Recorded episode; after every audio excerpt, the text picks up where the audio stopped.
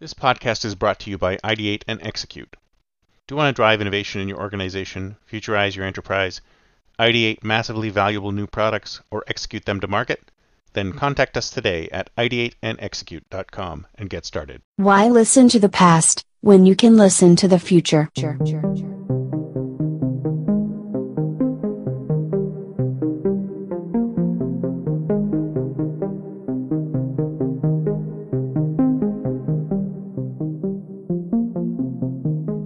Welcome to the Think Future podcast, broadcasting from deep in the heart of Silicon Valley, California. We focus on innovation, startups, and the future, not necessarily those and not necessarily in that order. Here's your host. Good morning, everyone, and welcome to the Think Future podcast. My name is Chris Kalaboukis, and today we're going to talk a little bit about technology.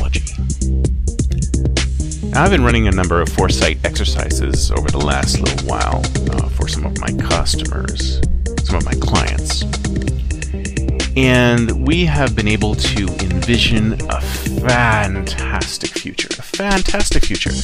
Oh, yeah. I mean, so many amazing things will happen. We're going to have, we're going to be able to become better human beings based on some of the technology, the implementation of some of the technology that we're talking about. We're going to have able to build systems that will be able to guide us like never before.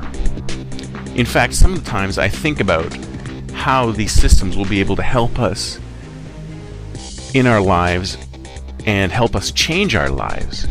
I can't imagine how wonderful some of these things are going to be. I mean, can you imagine making a goal for yourself, like you want to lose 20 pounds, and everything around you conspires to help you lose those 20 pounds, right? So I tell my assistant, I say, Alexa, I want to lose 20 pounds. And she says, Great. Are you 100% sure that you want to do that and within what time frame? And I say, Yes, I am. And I want to lose it between in the next six months. And Alexa will say, Great. Thanks. I will implement that program. And what happens is that from that point on, everything that you do, every system that you deal with, will automatically work to assist you to get to that level. Here's what I'm talking about. So, a system will basically look at everything that you do and determine a new path for you to take based on your new goal. So when you try to order a pizza, maybe it won't order a pizza for you. It'll order something else. You say, Hey, order me a pizza. Alexa, order me a pizza. And she either refuses or says, you know what? I'm not going to order pizza for you. I'm going to order something else for you. Or maybe order something else for you anyway. And that's what shows up at the door instead of a pizza or your Uber driver or autonomous vehicle doesn't drop you off exactly where you need to be, but it drops you off two miles away, so you have to walk two miles to get to your meeting. See what I'm saying? The entire world around you will modify itself to help you get to that goal, to make you a better human being. Now, all of this technology is available today all of the technologies. This is what we were talking about. We were talking about how how wonderful some of this stuff is. Now, of course, there's there's plenty of detractors who say, "Oh, I don't want systems to know all about what I need to do and and modify my life."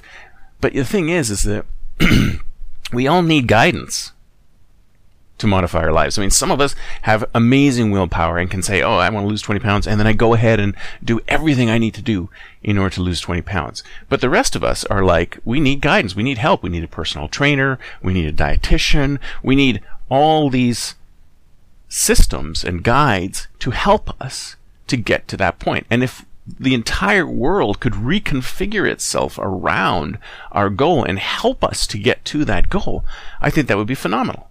Now, some people will detract from that and they would say no. And I think that is where the problem lies, is that all of the technology that I've described, and here's another one that's interesting. Like, say you get to your meeting and it's on the, I don't know, fifth floor of a building. and you walk up to the elevator and you press the button and it doesn't work. The elevator doors do not open. And then your phone buzzes and you look at it and it's a text from the system saying, take the stairs. So you can get some extra exercise in. You see what I'm saying? So humans, we can have these systems, the world, help us, guide us to our goals, and it'll help us guide us to our goals. And all of this technology is available today. Now, the elevator itself may not be, may not have the ability to enter a signal or determine that it doesn't need to open specifically for that individual, but all of the technology that I've described is available today. The problem is not the technology. The cool technology, or the, all of these things that I've described, all of this cool stuff that could happen, is not the technology. We ha- it's not that we haven't developed the technology to do it. Now, in some some cases, it does require a lot of computing power. I mean, I was at a conference the other day, and someone did a presentation on using robots to clear a table, and then when they were talking about the amount of processing power required to have a robot walk up to a, a dinner table where the meal is finished and actually pick up everything on that table and put it in a tray and basically bust the table is so complicated. It's unbelievably complicated how much computation power how, is required in order to have something as simple to us as bussing a table to a robot. It's it's unbelievable, and, and it just seems that they seem to be doing a lot more work than they have to in order to get it to get it done. But hey, I mean, if that's the case, then obviously there's still some situations where the technology can't quite do it yet, or we haven't figured out the best way to do it yet. But it can do it. So the technology, I guess my argument at the end of the day is that the technology is available for all of this stuff to occur. The technology is available for us to build systems where we provide the, our chatbot with a directive and then everything behind that directive, the world will modify itself to help us to get to that directive.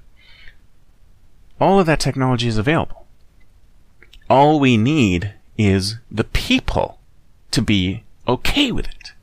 All we need is the people. You know, I mean, you must have heard that this statement. I've heard it uh, a number of variations of this statement. It's like you talk to a teacher and they say, "Oh man, school would be great if it weren't for the students," or "Work would be great if it weren't for the clients," or "Work would be great if it weren't for my coworkers." So all of these things would be great if it weren't for other people. So you can distill it down to Jean-Paul Sartre's comment, hell is other people. So the reality is, folks, is that one of the reasons why a lot of this, these technologies have not moved forward is because people are holding them back. People are having issues with rolling them out, doing something, moving them forward. So we have people pushing back, and I call these peoples the should we's we have these should we's pushing back on the technology and saying, well, I know we can do it, but should we? And the problem is, is that we could be so much further ahead if we had less should we's shouting less loudly.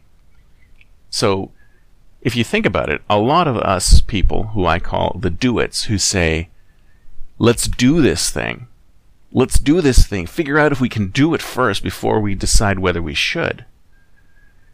Pushing against these should we's.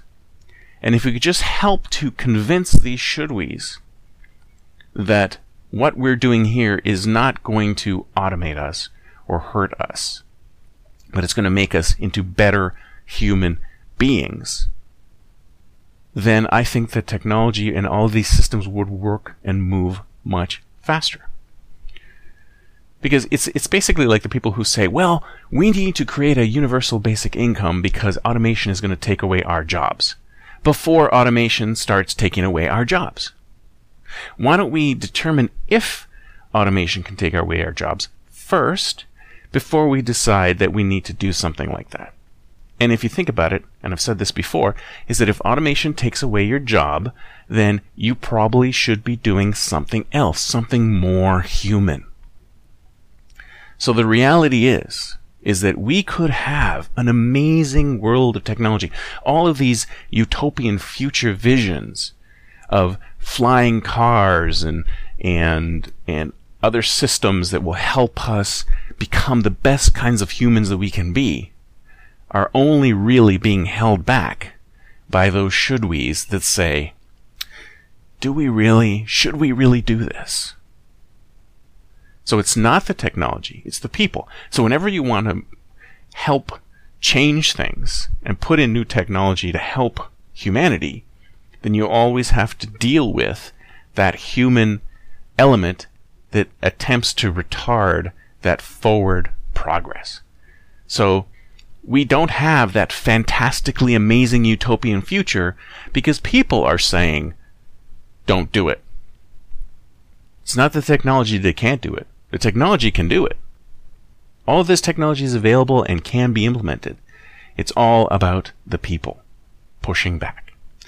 That's it for me for today. See you next time, and until then, don't forget to think future. Future. Future. Future.